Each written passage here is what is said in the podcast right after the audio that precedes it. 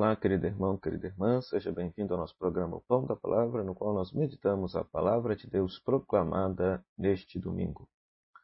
Neste dia, nós temos, neste 16 domingo do tempo comum, nós temos como palavra de Deus Gênesis capítulo 18, versículo 1 a 10, Salmo 15, Colossenses capítulo 1, versículo 24 a 28 e Lucas capítulo 10, versículo 38 a 42.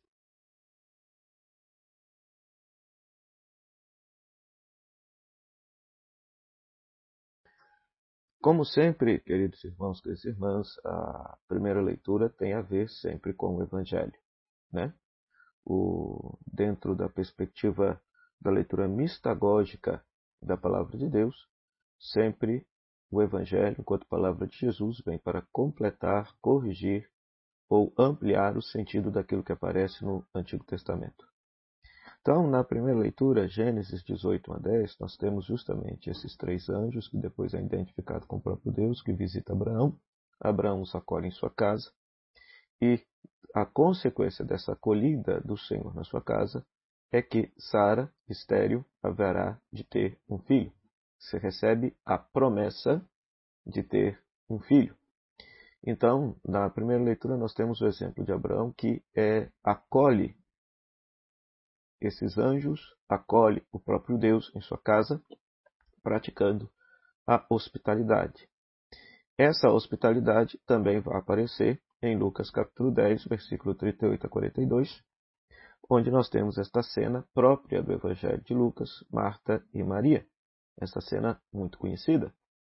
Ou seja, que enquanto Jesus está na casa, Maria está aos pés de Jesus, escutando sua palavra, exercendo uma postura de discípula, ou seja, ela está aprendendo a palavra de Deus junto com Jesus, enquanto Marta está ocupada com os fazeres de casa. Ah, as duas figuras, as duas personagens simbolizam ah, as duas posturas daquele que é discípulo e missionário de Jesus. Ou seja, antes de exercer o apostolado, simbolizado por Marta, o trabalho, o fazer, cristão, ele deve ser antecipado pela escuta amorosa da palavra de Deus. Caso contrário, a gente corre o risco de trabalhar segundo nossos próprios critérios e não segundo os critérios de Jesus. Agora, também é muito interessante o fato de que é, esse texto mostra Jesus ensinando a palavra de Deus para uma mulher, coisa que era inaudita na época, porque era somente homens que tinham acesso à palavra de Deus, somente homens se matriculavam nas escolas dos rabinos. E Jesus, vamos dizer assim, o rabino Jesus, o mestre Jesus, tinha discípulas, tinha alunas. Então é muito interessante isso, né? Essa postura, vamos dizer assim, diferente de Jesus aos padrões de sua época.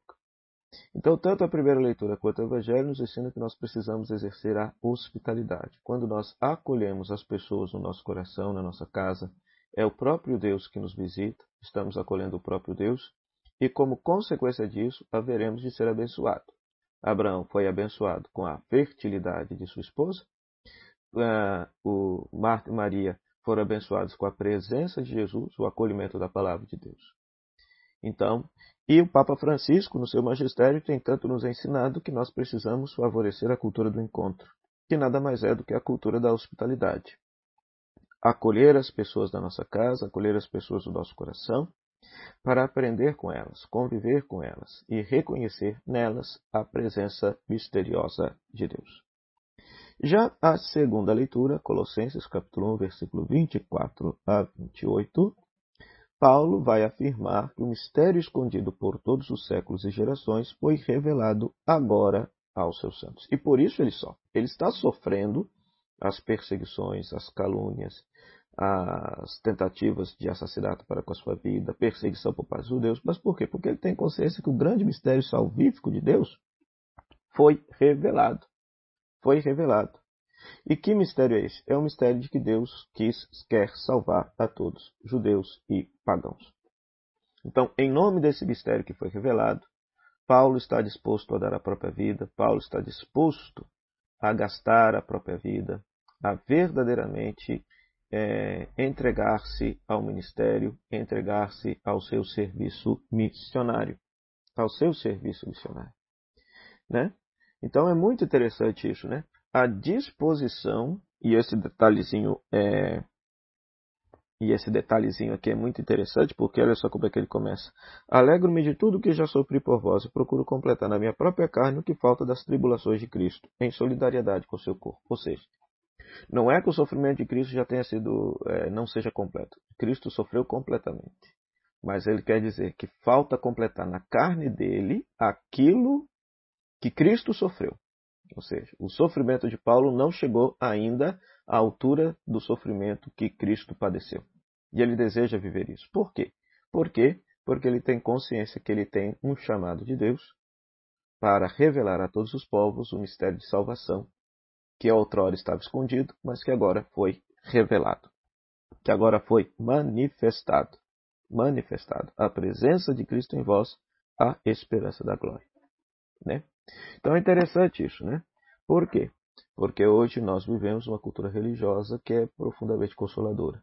O tema do sofrimento na religião parece ser um tabu, né? E, e muitas vezes ah, faz muito sucesso os cultos, celebrações que prometem tirar a pessoa do sofrimento. Quando, na verdade, os primeiros cristãos eles tinham, eles tinham ciência de que a verdadeira glória, a verdadeira vida seria a vida eterna, e que para chegar lá, não que Deus queira o nosso sofrimento, mas que para chegar lá é necessário às vezes padecer pelo reino, padecer por Jesus. E é bonito essa postura de Paulo aqui, ou seja, ele deseja completar na carne dele aquilo que falta nele até ele chegar a estar plenamente configurado com Cristo na cruz, que era o martírio. E isso, segundo a tradição, segundo a tradição, aconteceu com ele por volta do ano 65, quando ele foi martirizado sob o Império Romano. Então, diante da segunda leitura, nós precisaríamos nos perguntar: será que nós estamos também dispostos a completar na nossa carne os sofrimentos que Cristo padeceu? A tal ponto que nós podemos nos, possamos nos configurar com Cristo, inclusive na sua cruz? E como que nós temos acolhido as pessoas? Será que nós somos da cultura da indiferença ou somos da cultura do encontro e da hospitalidade? Acolhemos verdadeiramente as pessoas no nosso coração, com seu jeito de ser, com seus valores, com seu pensamento, para depois daí acolhê-las de fato na nossa casa, na nossa convivência? Peçamos ao Senhor, nesse 16 domingo do tempo comum, que nos conceda esta graça. Oremos. Ó Deus, sede generoso para com vossos filhos e filhas e multiplicai em nós os dons de vossa graça, para que, repletos de fé, esperança e caridade, guardemos fielmente os vossos mandamentos. Por Cristo nosso Senhor. Amém. O Senhor esteja convosco, Ele está no meio de nós. Que a bênção de Deus Todo-Poderoso, Pai, Filho e Espírito Santo, desça sobre você, sobre sua família e permaneça para sempre. Amém. Meu muito obrigado, Rádio Comunidade FM, a Web Rádio Nossa Mãe de Biritec, nos cede esse espaço para pegar a palavra de Deus. É você, querido rádio ouvinte internauta, pela sua audiência. Até o próximo programa, o Pão da Palavra, se Deus quiser. Tchau, tchau.